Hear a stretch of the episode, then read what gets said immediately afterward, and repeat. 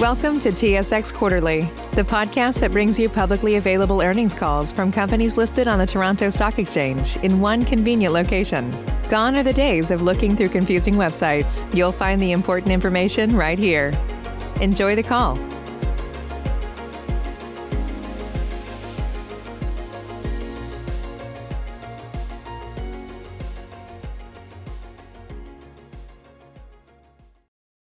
Morning, and welcome to the Q1 fiscal 2021 financial results conference call for HLS Therapeutics. On this morning's call, we have Gilbert Godin, Chief Executive Officer, and Tim Hendrickson, Chief Financial Officer.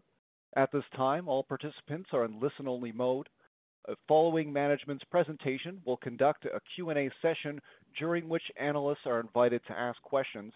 To ask a question, please press star one on your touch-tone phone to register. Should you require any assistance during the call, please press star zero. Earlier this morning, HLS issued a news release announcing its uh, financial results for the three-month period ended March 31st, 2021. This news release, along with the company's MD&A and financial statements, Uh, will be available on HLS's website and on SEDAR. Uh, please note that slides accompanying today's call uh, can be viewed via the webcast, a link of which is available in the company's earnings press release and at its website on the events page. Certain matters discussed in today's conference call or answers that may be given to questions could constitute forward-looking statements. Actual results could differ materially from those anticipated. Risk factors that could affect results are detailed in the company's annual information form, which has been uh, filed on SEDAR at www.sedar.com. During uh, this conference call, HLS will refer to adjusted EBITDA. Adjusted EBITDA does not have any standardized meaning uh, prescribed by IFRS. Adjusted EBITDA is defined in the company's press release and annual filings that are available on SEDAR and on the company's website. Please note that all financial information provided is in US dollars unless otherwise specified. I would now like to turn the conference over to Mr. Godin. Please go ahead. Thank you, Colin. Uh, good morning, everyone. Thank you for joining us. On our call today, I will start off with a review of our operational highlights. Tim will follow with a more detailed look at our financial results, and then we'll hold a Q&A session. HLS delivered solid financial results in the first quarter and achieved important milestones in the rollout of Vascepa, despite the strict COVID-19 lockdowns that were in place throughout the quarter. Among those milestones are, one, the steady increases in patients and prescribers throughout the quarter. Two, more than 90% of qualified, privately insured lives in Canada are now eligible for reimbursement of Vascepa. Three, the Canadian Cardiovascular Society issued updated guidelines that recommend Vascepa to reduce cardiovascular disease for qualified patients in label. And finally, complementary trial analysis presented at the International Stroke Conference 2021 showed that Vascepa is uh, reducing not only first, but also total strokes by 28 and 32%, respectively. With a quick look at the headline numbers, the first quarter revenue was $14.3 million, adjusted EBITDA was $6.7 million, and cash from operations was 7.2 million, all of which were increases over the first quarter of last year. Tim will look at quarterly and annual results in more detail, but of course, we're very pleased with these results, especially considering the impact from the pandemic, as we will see in a minute. Quarter-to-quarter, the number of patients being prescribed Vascepa increased by 40% in the first quarter to almost 2,900, and the number of prescribing physicians increased 33% to over 730. These are robust growth numbers considering the challenges we face in reaching physicians and in patients reaching their physicians during lockdown conditions. As these numbers attest to, we continue to find ways to make meaningful contact, and we are succeeding in raising awareness and generating trials for the product with key opinion leaders and all other prescribers we call on. We remain encouraged from what we see, both in terms of the engagement and the response from practitioners, and in terms of the trends for prescribers and patient uptake. Cardiovascular disease remains the number one killer worldwide. Statins alone are not enough. Vascepa is the first and the only Health Canada-approved drug that has been proven to significantly reduce the risk of death or major cardiac event in patients having a persistent cardiovascular risk despite the use of a statin. As the only drug in its class, it has the potential to improve the lives of hundreds of thousands of Canadians. At this point, I would like to turn your attention to the slides that are viewable on the webcast. If you missed the opening preamble, the webcast link can be found in our press release issued this morning and on our website in the Events section. The first slide summarizes the updated lipid management guidelines of the Canadian Cardiovascular Society, issued on March 26th, as it relates to our in-label patients. The guidelines state that Vascepa should be considered when a patient with established cardiovascular disease or an at-risk diabetic has elevated triglyceride as a marker of the persistent risk despite being treated with a statin. The treatment chart also specified that Vascepa is the only product indicated in such circumstances, and that, and I quote, "The strong recommendation is supported by high-quality evidence." Conversely, it also specifically strongly recommend against OTC omega-3 supplements. It couldn't be a clearer recognition of the unique, differentiated clinical benefits of Vascepa. The inclusion of Vascepa in the CCS guidelines is particularly gratifying for us. It is one thing for HLS to extol the virtues of the REDUCE-IT trial results and for Health Canada to approve the medication, but that does not provide physicians with guidance relative to other approved therapy. So it is quite another thing when a highly regarded independent organization made up of specialized experts and key opinion leaders in the field of lipid disorder, cardiology, and endocrinology strongly recommends the usage of icosapent ethyl, which is Vascepa, for the full in-label patient population. We're now up to 15 international medical societies that recommend Vascepa for cardiovascular disease prevention. The second slide shows weekly script data from the product launch last year through April 23rd, 2021. There are two key takeaways here. First of all, we've generated steady uh, and now visibly accelerating growth in the number of scripts since our launch, despite being very constricted in our interactions with physicians during the pandemic. I don't think we need to convince anyone about the challenges uh, we've been facing in the field in Canada during these days, and I want to draw your attention to the graph on the right-hand side of the slide that shows the difference over time between a normal patient and practitioner engagement, represented by the top line, and the one resulting from the pandemic, which is the lower line over the past 14 months. The space in between indicates what we call the patient gap. For cardiovascular in particular, that patient gap is estimated at approximately 25%. Furthermore, additional data indicates that only 35% of those patients' visits are in person today versus approximately 95% pre-COVID. A third data point is that patients' and physicians' comfort at initiating a therapy over the phone is 35%-50% lower than it is when they're visiting face-to-face. With that in mind, if we now return to the total script graph on the left side, it's a testament to our team and the product to have established such a steady uptake during a chaotic period, as shown by the jagged curve on the right, when in-person visits with practitioners have been greatly reduced.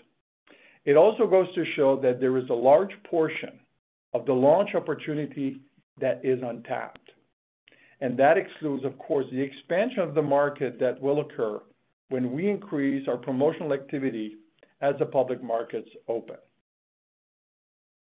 Secondly, while we don't want to get uh, too far ahead of ourselves here, the upward trend of the curve preceded the guideline publication that took place at the very end of March. The guideline inclusion on its own will have a beneficial and progressive long-lasting effect. Achieving reimbursement coverage for more than 90% of eligible patients in private plans, becoming part of the CCS guidelines, and completion of the public payer negotiations with PCPA are all 2021 events that individually or collectively will help accelerate script adoption this year and assist in reaching the inflection point. The next slide that we introduced uh, two quarters ago compares the uptake of Vascepa to the post-launch script performance of two other cardiovascular drugs, Eliquis and Pradaxa, launched over the past 10 years. We call it the uh, hurricane cone slide internally. As a reminder, all analogs are imperfect, but we think they are useful in helping create a sense of perspective. These two anticoagulant drugs have a similar aim in terms of focus on cardiovascular risk reduction, although they did not launch in a pandemic environment, but we include their historical experience here for illustrative purposes only. Quick recap of what this slide shows us. First of all, Vascepa continues to track as well or better than these two successful launches at the early stages. As we look at the initial quarters, it illustrates that we are approaching the inflection that typically occurs within the first 18 to 24 months. And as I alluded to earlier, this generally corresponds with the opening of market access with both public and private payers and an increase in field promotional activity. Secondly, as seen on the far right side, we anticipate peak year potential of 130,000-150,000 patients, which is a base uh, for our 275 million-325 million Canadian dollars in peak year sales target. When compared to where those two analogs ended at maturity in terms of patient counts, and Eliquis is, of course, the big one in particular, reaching almost 300,000 patients, it suggests that despite the obstacle course we operate in, Vascepa is up to a good start and is en route to our peak patient level. You will note that the number of scripts for Vascepa in the most recent quarter was 5,525. That includes Uh, a slight adjustment for the last week or two of that period. This is just below the low end of the range we anticipated for the product for the period. We believe the second wave of the pandemic and the strict lockdowns in Ontario and Quebec during the first quarter have definitely impacted this number. With the benefit of insight and given the severity of that situation as we exited the first quarter, we have adjusted the ranges for the next few quarterly period and tried to root those in the reality of what we have just observed. We believe it is responsible to revise the number despite it uh, being difficult and ingrate to forecast in this environment. Nevertheless, the trend forward is upward, and we see five catalysts combining to shape this view of the coming quarters. They are, first of all, achieving 90%+ plus in labeled patients reimbursement in the private market. We completed this during the month of March. We'll uh, see will start to have greater impact in the coming quarter, notably providing a lift by improving the uh, gross to net sales. Secondly, the guidelines create a long-lasting heavy trend, a groundswell. Thirdly, after the slow start, Canadian vaccination progress is being made now on the vaccine rollout and restrictions should evolve. And I can tell you, if the U.S. is an indication, relief is on the way. Uh, it definitely impacts favorably the business environment that we are in. Fourth, the completion of the public market access negotiations. And finally, the sales force expansion is the final element, where we will go from essentially 1x to 3x in scope. In the meantime, as evidenced by the first quarter's performance, we continue to work hard to mitigate or neutralize any negative external factor. And I'm sure all of you would agree that the shape of our hurricane cone and the inflection point it contains will leave very little doubt about where Vascepa will be heading. At the risk of sounding like a broken record, we're staying focused on the big picture. And the big picture is that while the effect of the pandemic is significant, it is temporary, and it does not change the fact that the need for cardiovascular protection remains immense. The Vascepa solution is unique, and therefore, the Vascepa potential remains unchanged.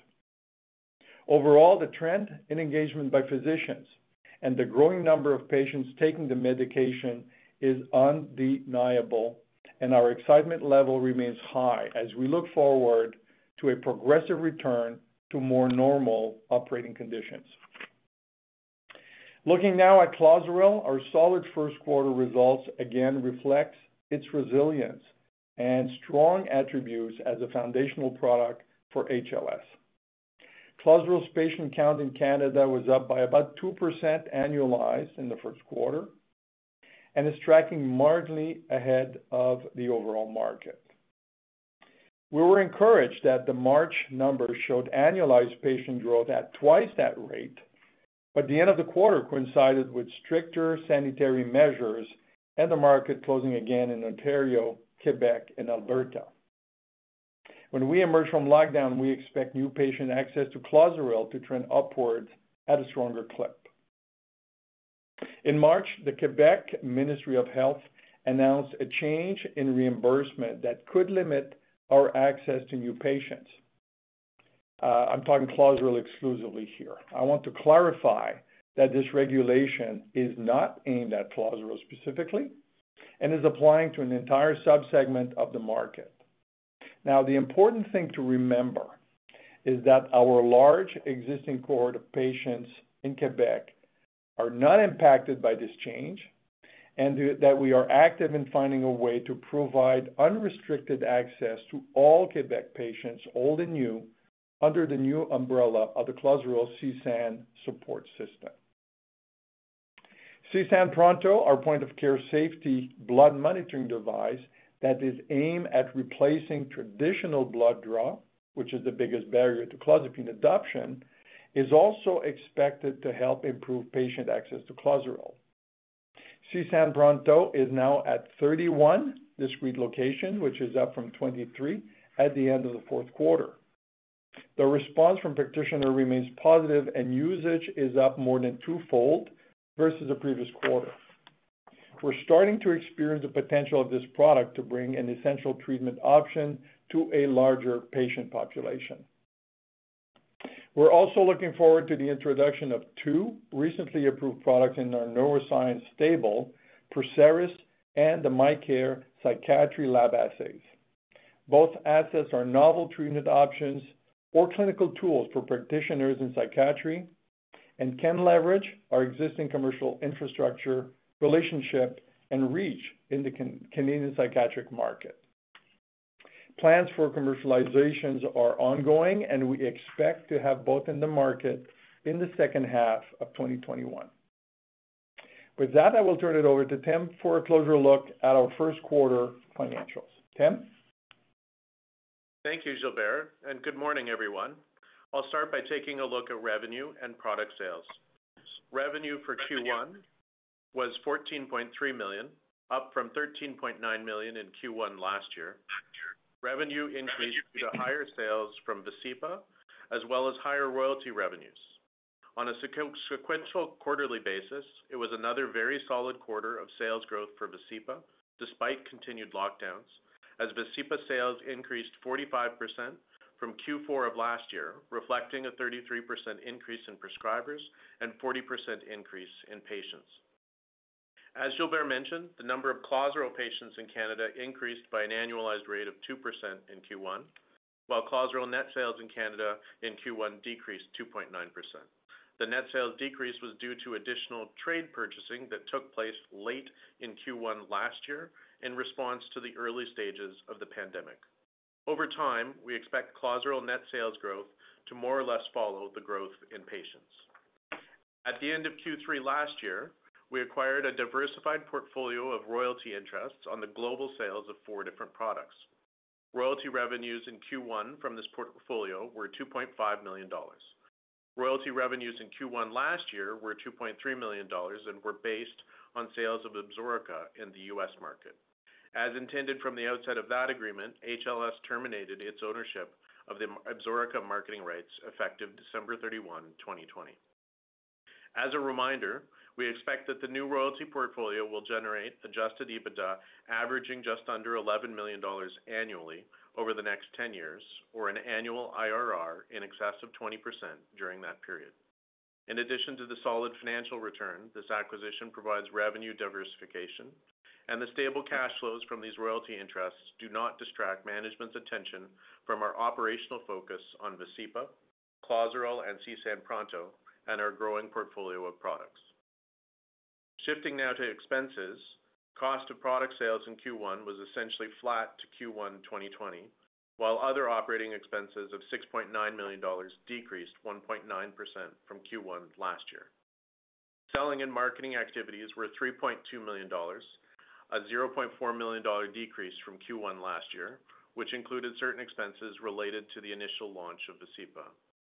Medical, regulatory, and patient support activities and general and administrative costs increased 0.1 million and 0.2 million respectively, with much of that increase tied to appreciation in the exchange rate. We have kept a close eye on expenses during the pandemic, which puts us in a good position to invest some additional resources this year to support, among other things, education surrounding the inclusion of Vascepa in the Canadian Cardiovascular Society guidelines and increased sales and marketing activities as lockdowns ease. Adjusted EBITDA for Q1 was 6.7 million dollars, an increase of 10% from Q1 last year. This was primarily due to increased product sales from Vascepa, higher royalty revenues, and modestly lower operating expenses than Q1 last year. Going forward, we expect continued and accelerating Vascepa sales growth, as well as planned increases to support Vascepa as the market opens, and then as we expand sales coverage in conjunction with broader market access. Cash generated from operations was 7.2 million dollars in Q1, up from 5.3 million dollars in Q1 last year. At quarter end, HLS had cash and cash equivalents of 23.2 million dollars, up from 20.6 million dollars at the end of 2020. Overall, we continue to have a strong financial position with the 23.2 million dollars of cash and cash equivalents, a 35 million dollar revolving facility that remains undrawn as of today. And under the terms of our credit agreement, we are also able to request incremental loans up to a maximum amount of 70 million to support acquisitions and other growth opportunities. In addition, in 2020, we filed a preliminary short form base shelf prospectus to raise up to 250 million dollars that is available um, should the appropriate strategic opportunity emerge.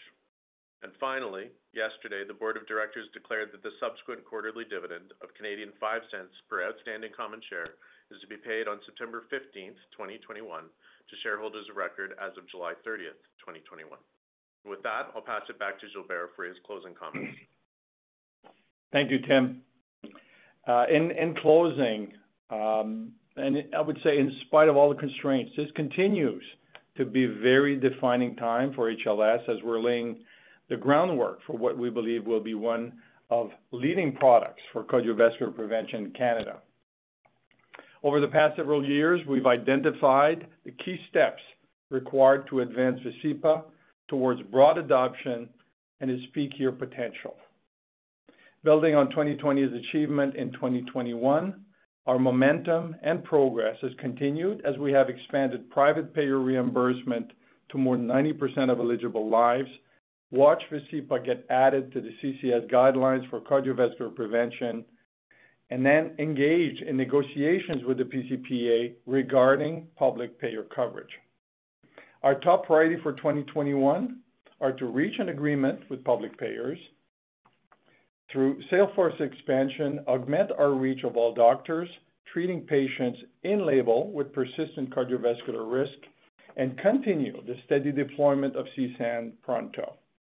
In the second half of the year, we plan to launch two products into the CNS market. And finally, we will continue to explore opportunities to expand our product portfolio through other in-licensing or M&A transactions in Canada and in the U.S. That concludes my prepared remarks. At this point, I will ask the operator to please provide instructions for asking a question. Operator? Thank you. Ladies and gentlemen, we'll now begin the question-and-answer session. Should you have a question, please press star followed by one on your touch-tone phone. You'll hear a three-tone prompt acknowledging your request, and your questions will be polled in the order they are received. Should you wish to decline from the polling process, please press star followed by two. If you're using a speakerphone, please lift the handset before pressing any keys. One moment for your first question. Okay, your first question comes from Noel Atkinson from Clarus Securities. Noel, please go ahead. Spring is in full bloom. Are your finances? With the Chime Secured Credit Builder Visa Credit Card, you can build credit with everyday purchases and regular on-time payments, all with no annual fees or interest. With Chime's Secure Credit Card, you can start improving your credit scores right away. Get started today at chime.com slash build. That's chime.com/build. Chime feels like progress. The Chime Credit Builder Visa Credit Card is issued by the Bancorp Bank N.A. or Stride Bank N.A. members FDIC. Out-of-network ATM withdrawal and OTC advance fees may apply. Terms and conditions apply. Go to chime.com/disclosures for details. Save big on brunch for mom, all in the Kroger app. Get 16 ounce packs of flavorful Angus 90% lean ground sirloin for $4.99 each with a digital coupon. Then buy two get two free on 12 packs of delicious Coca Cola, Pepsi, or 7UP, all with your card. Shop these deals at your local Kroger, less than five miles away. Or tap the screen now to download the Kroger app to save big today. Kroger, fresh for everyone. Prices and product availability subject to change. Restrictions apply. See site for details. Uh, good morning, Gilbert and Tim, and thanks for taking our questions this morning. Uh, first off, uh, you mentioned the negotiations with pCPA. Can you give us a sense of whether negotiations are still tracking to the timeline that you had been hoping for before, where you'd get this basically done by mid-year and uh, be able to be start getting on the public plans in the second half of the year? Good morning, Noel. Uh, thank you for your question. Uh, pCPA negotiations are indeed tracking. Our I guess I can mostly talk about our aim, recognizing that we're mm-hmm. Only on our end of the process here. Our aim, of course, is to try to get to a mutually agreeable set of conditions during the course of the summer and uh, to be in a position to leverage that opening of the market in the fall. I think that would be consistent with the very message we've uh, uh, delivered for more than a year now that uh, you know, gaining public market access between 18 and 24 months following the approval of product is a pretty darn good result, uh, probably superior to the norm. So we think that given that uh, Vascepa is a superior product, it it could uh, lead to this acceptance taking place in the in the front end of it. But I think that 18 to 24-month period is still notionally you know where we would like to land. Um, but our aim is to try to make it happen earlier. Okay. Uh, cool. Uh, so secondly, uh, on Vascepa, the the script data that you've provided in the webcast, um, can you talk a little bit about patient retention that you're seeing? So as these early patients have come on to the taking the drug and, you know, are they sticking through? Are you seeing recurring scripts happening at the rate that you'd like to see?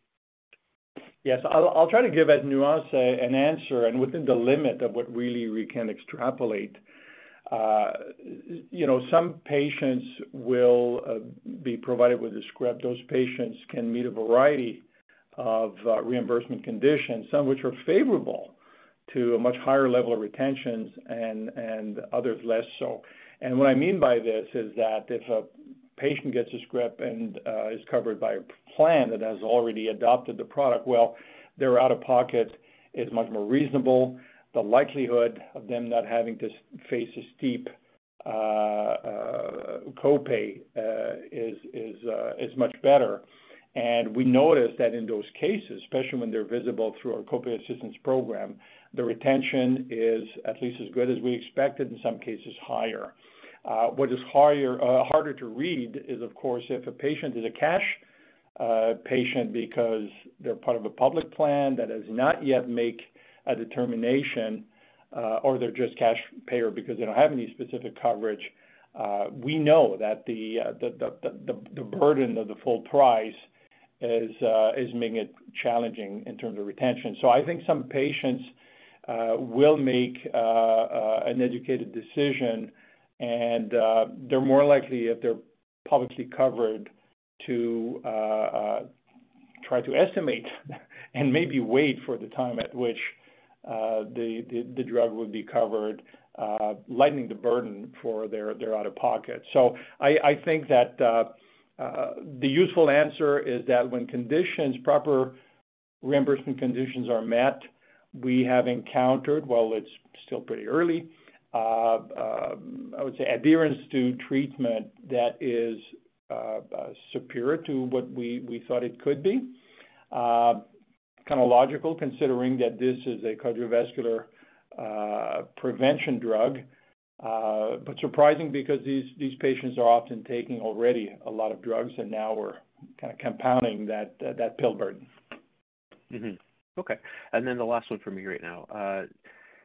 Could you talk a little bit about, like, the marketing that you're the physician marketing that you're attempting to do here and um, over the summer into the fall? And is the delay in the second vaccine doses that we're seeing in Canada versus some of the other countries, do you see that that's having any impact that, you know, doctors aren't as willing to reopen their offices or patients aren't willing to sort of come back and do, you know, more elective activities until they're getting their second dose? Yes. Uh, I guess uh, my comment here will be more of an opinion nature than a factual one. Mm-hmm. Even if uh, south of the border, we're seeing the benefit of broadening the vaccination base, even if it's only one um, vaccine. I think the key element is the sanitary measures. How comfortable will the provinces, the institutions, uh, how comfortable will they be uh, at uh, loosening some of the restrictions, allowing for the resumption of certain activities, um, now that a certain portion of population has received at least once, one, if not two, vaccine doses. I think that's a key determinant. Um, if the experience in the U.S. Uh, was to replicate itself in Canada, I think we will see that uh, happening.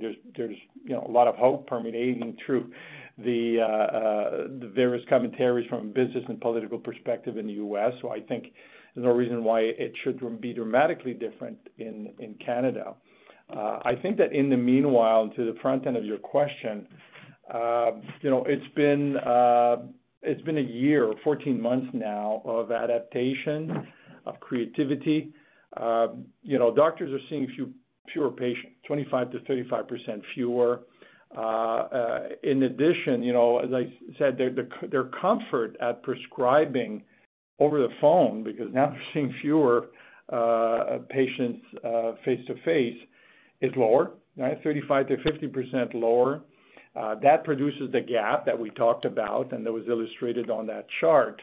Now, on coming on our side of the equation, there's also some elements that are hampering uh, the effectiveness of our sales force. And our rep productivity is, I would say, good month, bad month, anywhere between 60%-75% of what it used to be pre-pandemic. That's the number of calls we're doing in relation to the one we would do normally.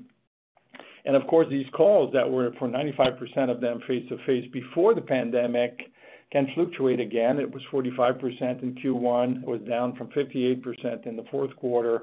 So lots of shifting uh, elements here combining uh, uh, to either sometimes boost a little bit the picture but in most cases to reduce and creates a slippage of sorts. So, the tools that we have comprise also of Uh, uh, a lot of virtual uh, driven means. We've been quite good at right out of the gate after the pandemic struck converting a lot of activity on webinars, whether they were continuous medical educations or a variety of educational forums. We were quite successful in doing so, A, from past experience in managing webinars, but also because all the material was ready. This was a launch. We were already ready in the first quarter to hit hard, and therefore that conversion, uh, while it took some retooling, uh, uh, was possible and probably more impactful than it could have been for, I would say, the average product being promoted. Okay, great. All right. Well, thank you very much. You're welcome, Noel. Your next question comes from Justin Keywood from GMP. Justin, please go ahead. Good morning, and thank you for taking my call. Uh, nice to see the uh, EBITDA in the quarter. Just on the public reimbursement, I understand the timing being in the summer, but I'm wondering with the analog in the slide presentation, does that embed uh, scripts from public reimbursement, or is it primarily just on the private side? Yes. I wanna be clear on the uh what we call the inflection point, right? Is this sharp and fairly visible change in steepness of the curve. And uh it comes from a combination of factors, but clearly and evidently, the most important one is the public market opening. In other words, reaching an agreement that is now being joined by largest uh, and growing number of provinces over time. And the other component that is uh, tributary of that market opening is us, as as explained along, uh, increasing our detailing activity. We're talking of going from, you know, 22, 23 sales territory, layering on top of that an additional 50 or so. so. These two elements here, one is an enabler, that's the market access. The other one is clearly a driver, uh, and that's a promotional activity. Okay.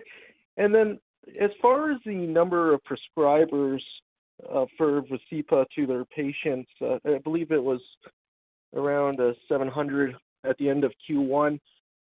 Are there some prescribers that aren't Uh, utilizing Vascepa just because public reimbursement is not in place yet? Uh, so the question is, you know, are the prescribers, do there need to be public reimbursement in place, or are they already prescribing to the patients that have the private reimbursement? Good question, uh, Justin. It's never that clear-cut, right? It's always a marbled picture here. We uh, are trying to be as mindful as possible when we look at uh, and when we determine the physicians that we will detail. We're trying to understand if their clientele at this stage is made of uh, patients that have greater access to private rather than a reliance on public drug coverage, right? So this is part of large pool of information that we need to mine and make those determination uh, because it's pretty clear that uh, publicly covered patients will have uh, much lower likelihood of getting a script and continuing on the script before their script is indeed covered by their plan. So it doesn't exclude, however, certain cases where a physician will write the provincial drug plan and to say, "In the case of my patient, this is this is, this is the clinical picture, and that drug, in this case, is a necessity." And therefore, but these are exception cases uh, that we've encountered, that we've seen uh, in various provinces. Uh, they're not the norm. They're useful because they signal to the provincial authorities that uh, there's a drug that has yet to be the subject of a coverage determination, and and doctors are aware of it, and the demand will probably grow over time. But that that's more the way that these two separate worlds uh, evolve. Um, vast majority of the scripts we're seeing today are for patients privately covered, and uh, doctors are aware that the drug is not covered by public plans, and therefore, they're often not suggesting it to a patient. Uh, they're waiting for the public coverage to emerge. Okay, that's helpful.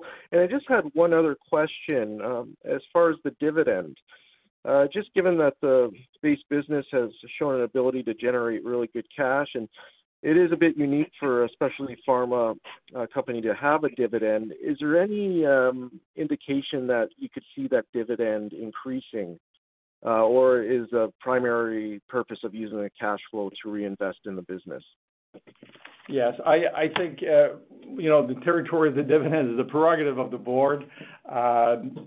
We have instituted that dividend a number of years ago, and our narrative is still the same. Uh, it's a display of discipline.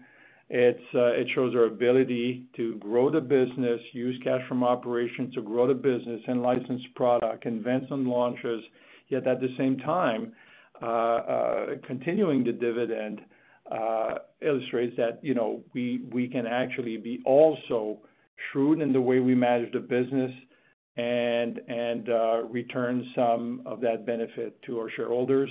I will not comment on the likelihood of any kind of change, upward or downward on the dividend.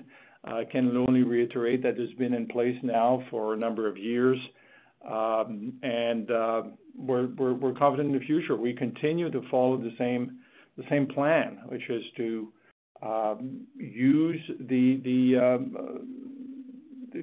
cash coming from our operations to support and create growth for the benefit of our shareholders. Um, and uh, I guess the dividends is a small component that has a special significance to us and hopefully to our shareholders as well. Understood, and thank you for taking my questions. You're welcome, Justin. Thank you. Your next question comes from David Martin from Bloom Burton. David, please go ahead. Good morning, Gilbert and Tim. Uh, first question, uh, the guideline inclusion. I'm wondering, A, has that accelerated your discussions and negotiations with pCPA?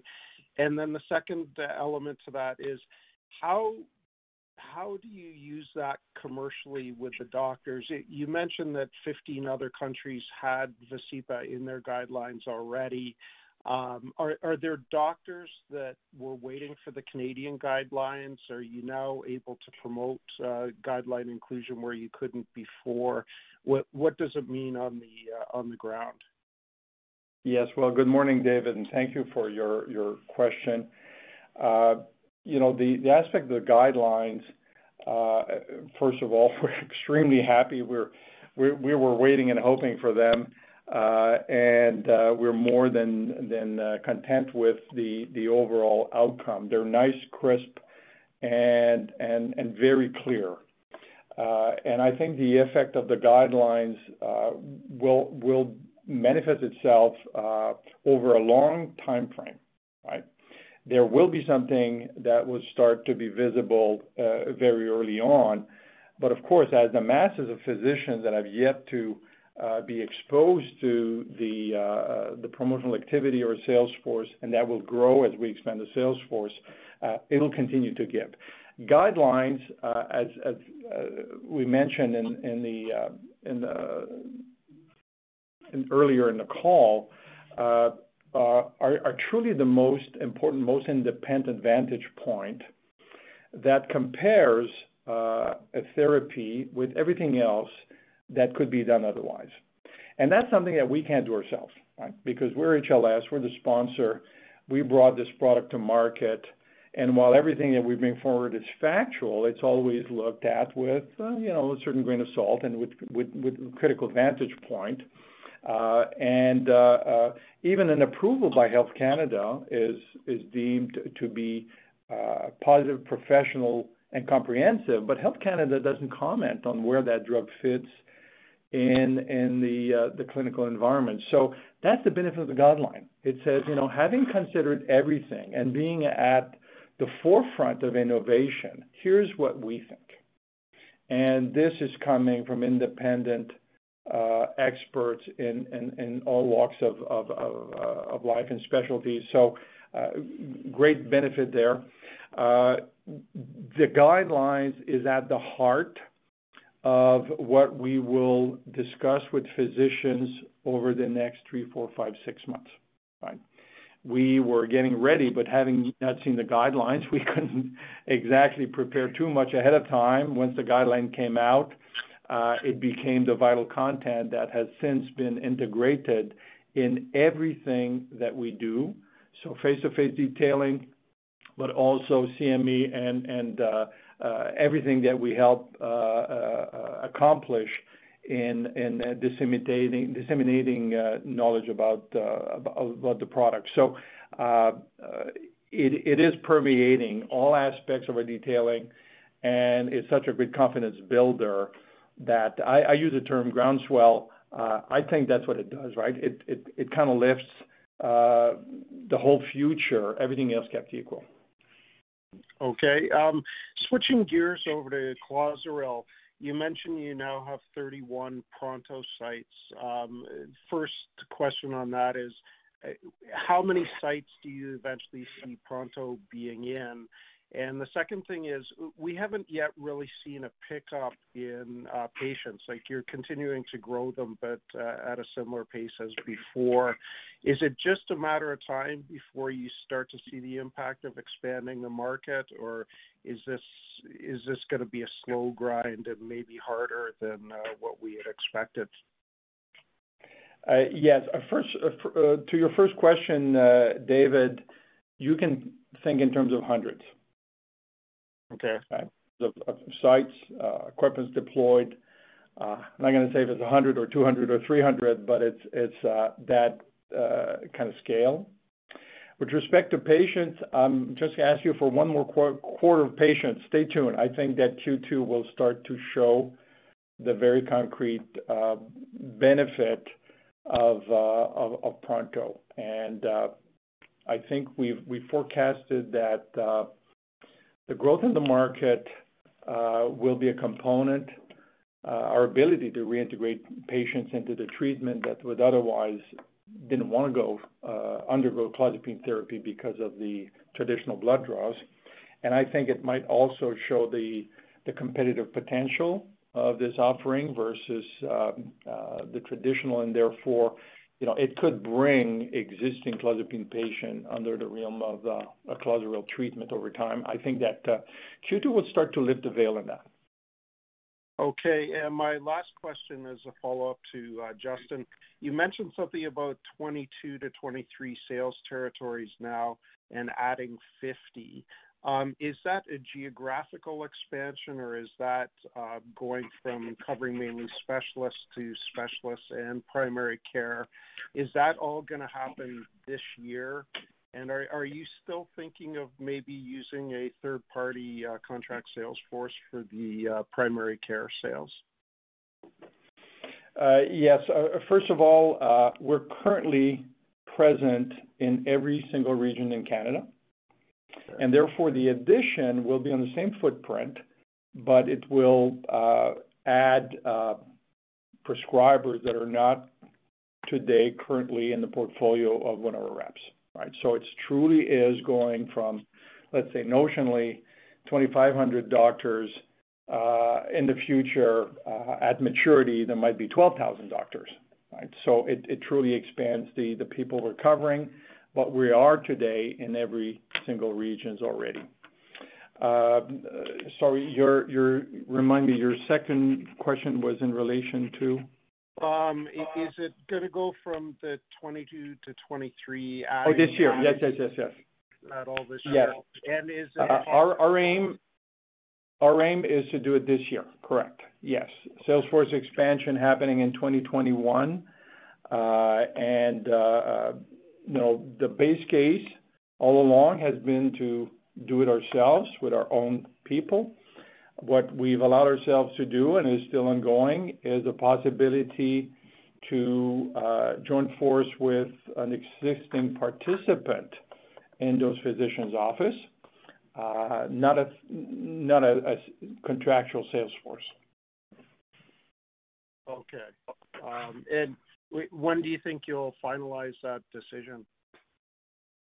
Well, uh if if you think of the sequence here, public markets opening, becoming really the ultimate gate, uh, if this happens during the course of the summer, it means that uh, I would say at the latest in the fall, um, that sales force would start to be deployed, uh, one way or the other, right? The decision of whether it's gonna be in-house or external Uh, is, uh, I don't mean to say secondary. Uh, the timing regulates some of our decisions and the process to constitute that deployment. Okay, thanks. You're welcome. Thank you, David. Your next question comes from Rahul Sarugaser from Raymond James. Rahul, please go ahead. Thank you. Uh, morning, Gilbert, Gilbert, Gilbert, and Tim. Thank you so much for taking my questions. Uh, in fact, actually, most of my questions have been answered, so I've got two relatively smaller ones. Um so the first one is around your cost of goods. Um, recognizing that cost of goods came down quite materially, uh, you know, and particularly given that revenue was essentially flat, you know, when you subtract out the royalties. How should we be thinking about cost of goods as a as a you know as a proportion of total rev going forward, particularly as uh, Vascepa revenue ramps? Tim? Certainly. Thanks, Rahul. I'm happy to uh, help with that. Um, obviously, cost of sales will increase as sales increase. We're currently um, very fortunate to have a very low cost of goods on Clozaril. Uh, we're able to produce that quite efficiently. We will see higher cost of goods on Vascepa, so it will grow, um, but it will be in line with the sales growth. Terrific. And then uh my second question is, uh, again, a little bit obscure. So we saw recently, um, you know, the appreciation of the Alzheimer's market with uh, Knight's acquisition uh, of Canadian rights to Exelon. So do you see any synergies between your current CNS drug portfolio and of course, your your you know your your CNS-focused sales force and the Alzheimer's drug market? Uh, any specific opportunities there? Yes. Uh, thank you very much, Rahul. Uh, good question here.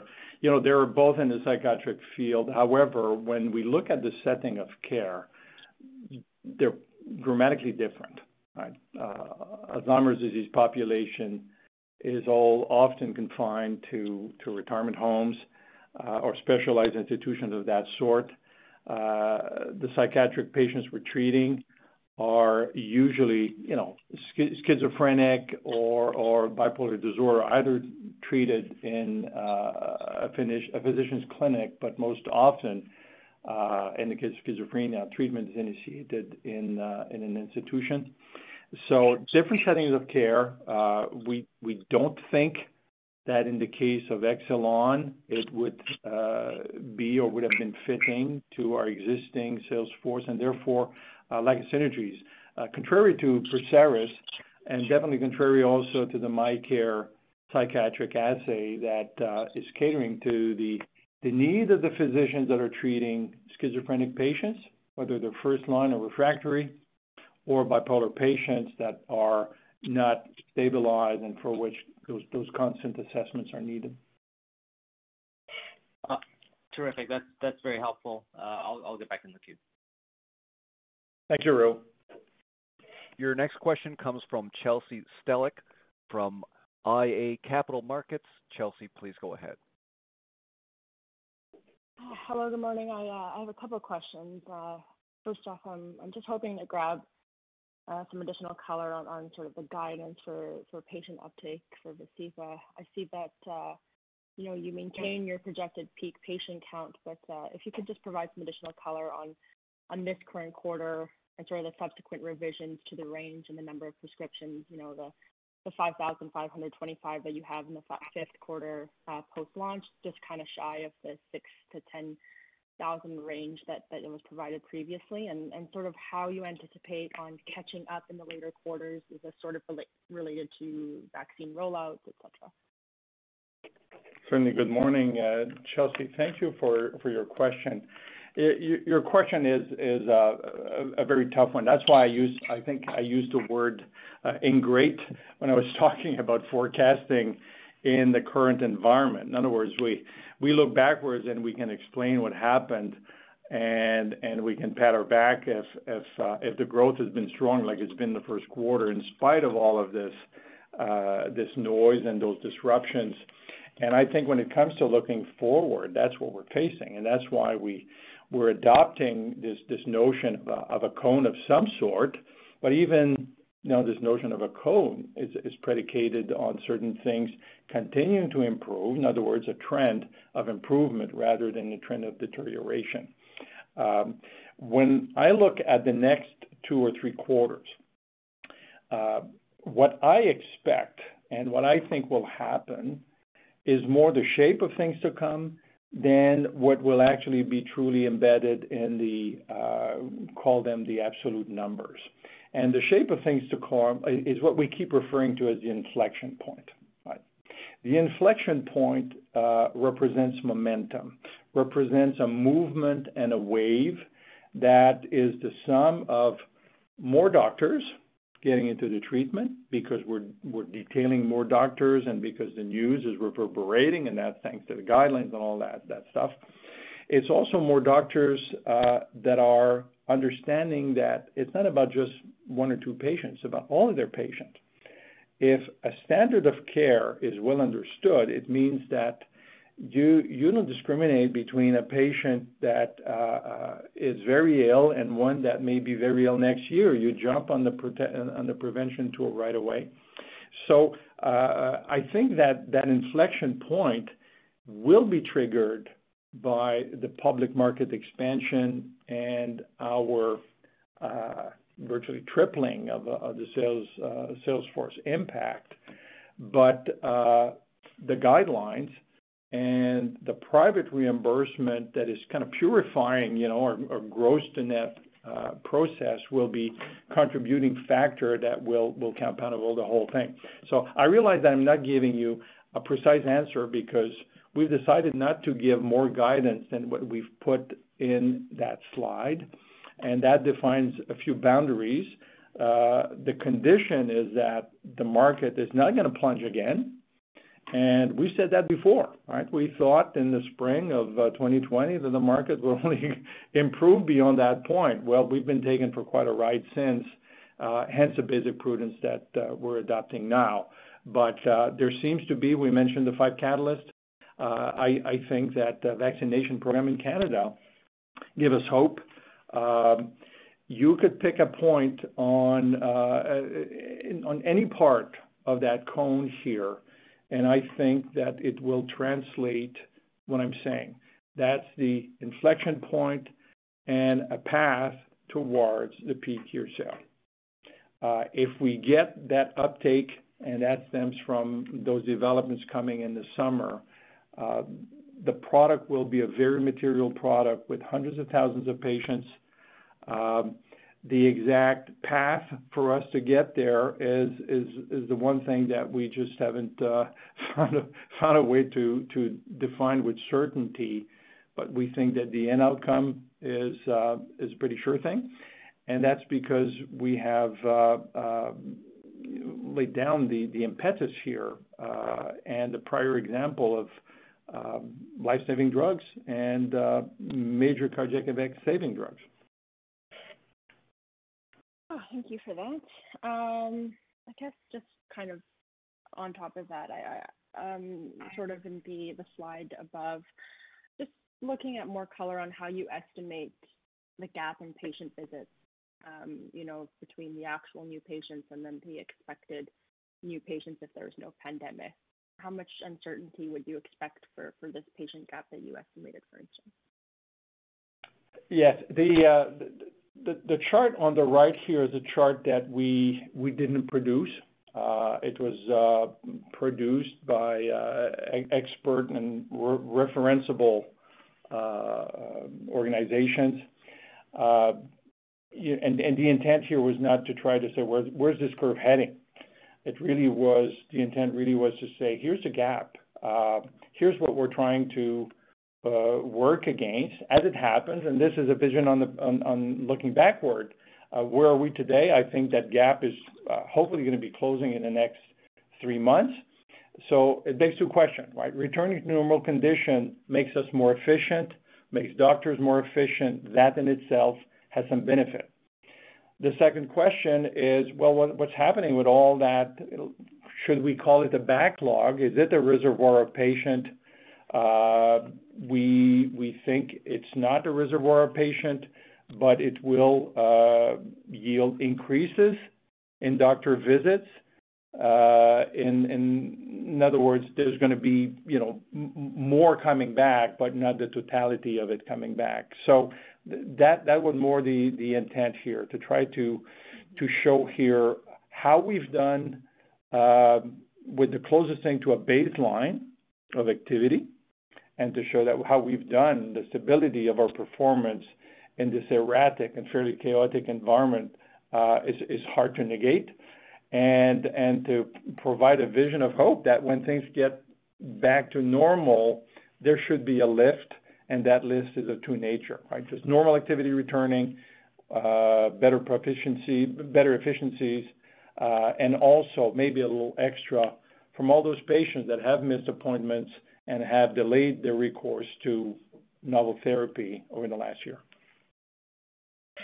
Thank you. And just the last question for me, um, sort of, you know, given the recent M&A activity in the spec pharma space, sort of what Rahul uh, alluded to, and then also Valeo, just kind of wanting to gauge your appetite on adding to your product pipeline for 2021. Yes. A lot of our focus, we always keep an eye open uh, on uh, existing therapeutic areas, making sales force more productive, uh, making sure that the key assets in each of those sales force is not, we don't distract ourselves from the benefit of making Vascepa the biggest possible product that we can. But there's always uh some some rounding up benefits of adding products in the bag. So that's one element. It's um, in the Canadian environment, it's not easy. Um, you know, price controls or make it hard to find uh, novel products that will get the favor of those uh, various uh, agencies um, as a you know prelude to a launch. But we're still looking uh, all the time. That's how we added MyCare and how we added Perseris to the mix. Our focus continues to be on uh, uh, the possibility to significantly expand our presence in the U.S.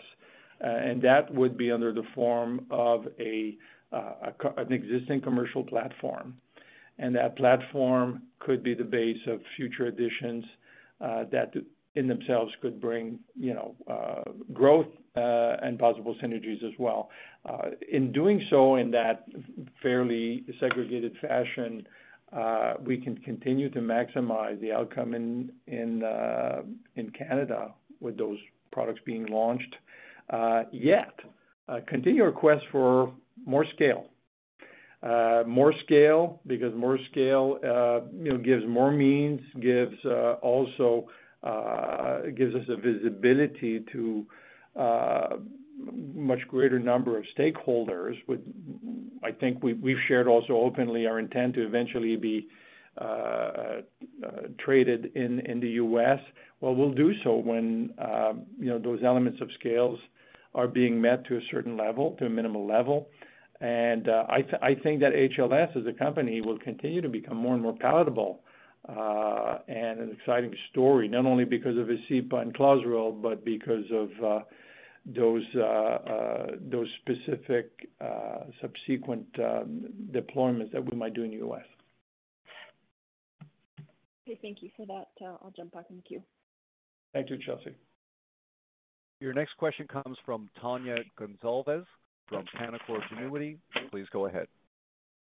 Good morning, gentlemen. Thanks for taking my questions. Um, most of them have been answered, so just a couple from me here.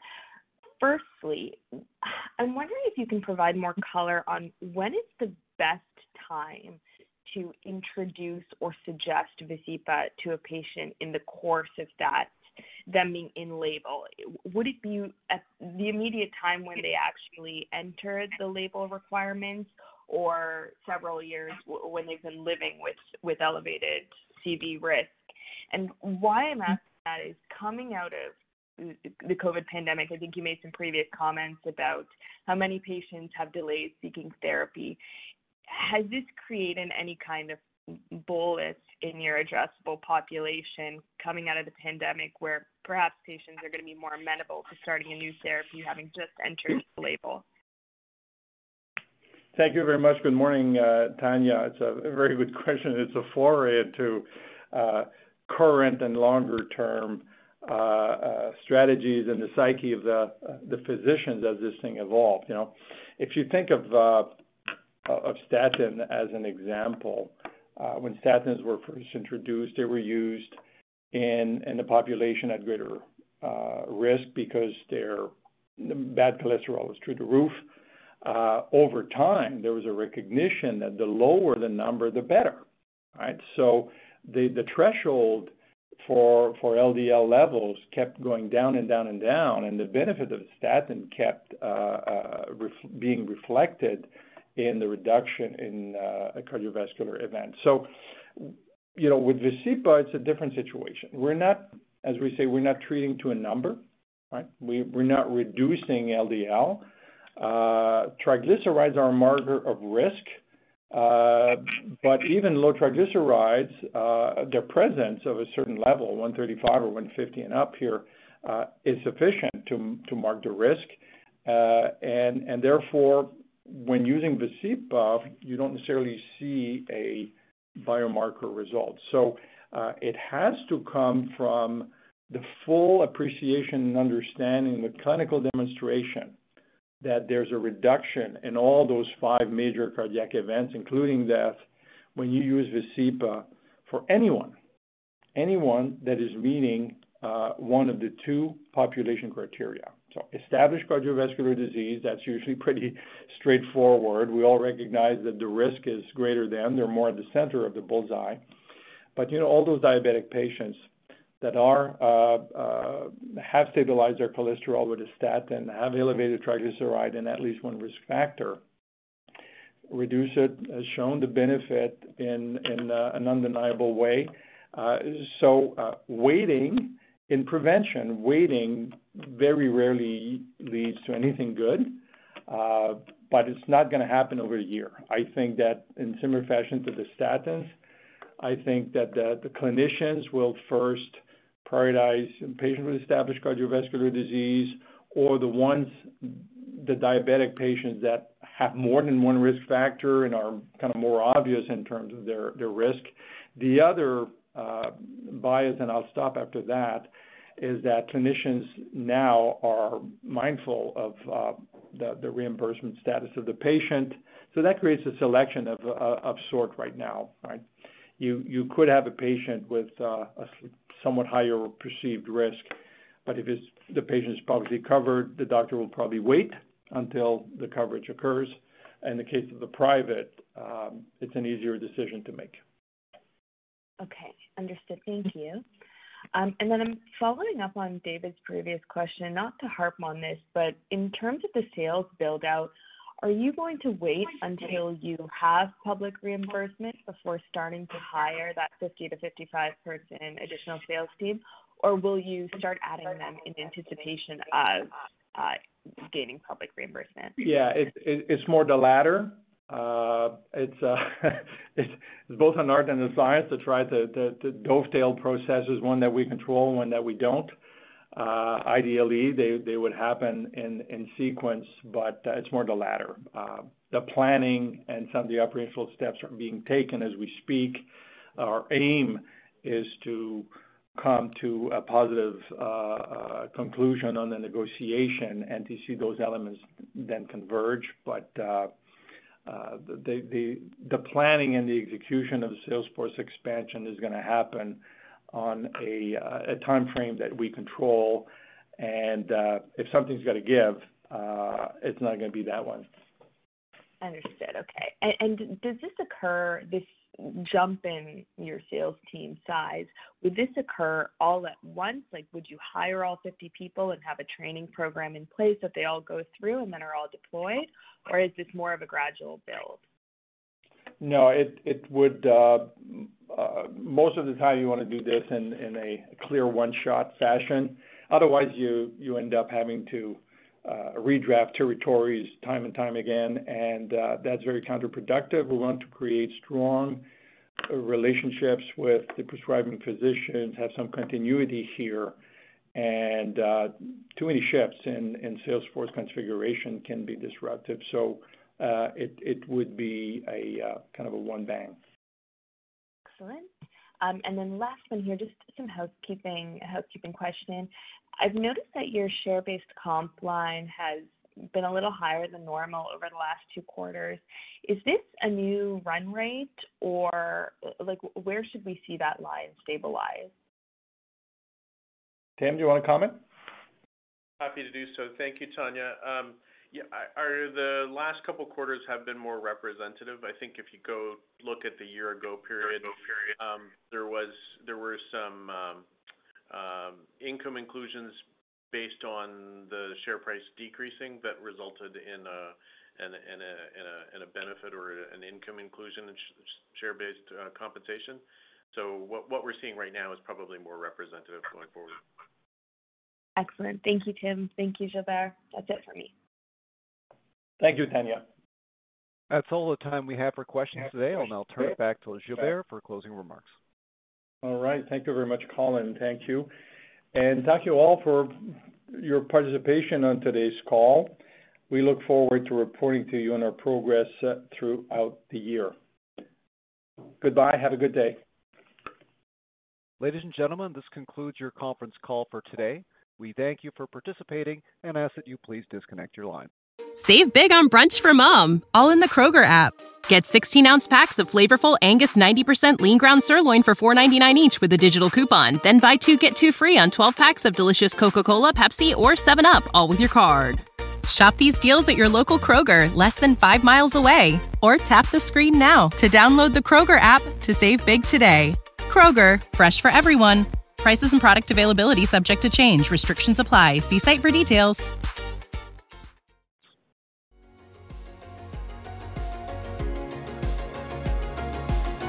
Thank you for listening to TSX Quarterly. If you enjoyed the cast, remember to leave a good rating. And remember, for any additional inquiries, please consult the company's investor relations section on their website. See you next time.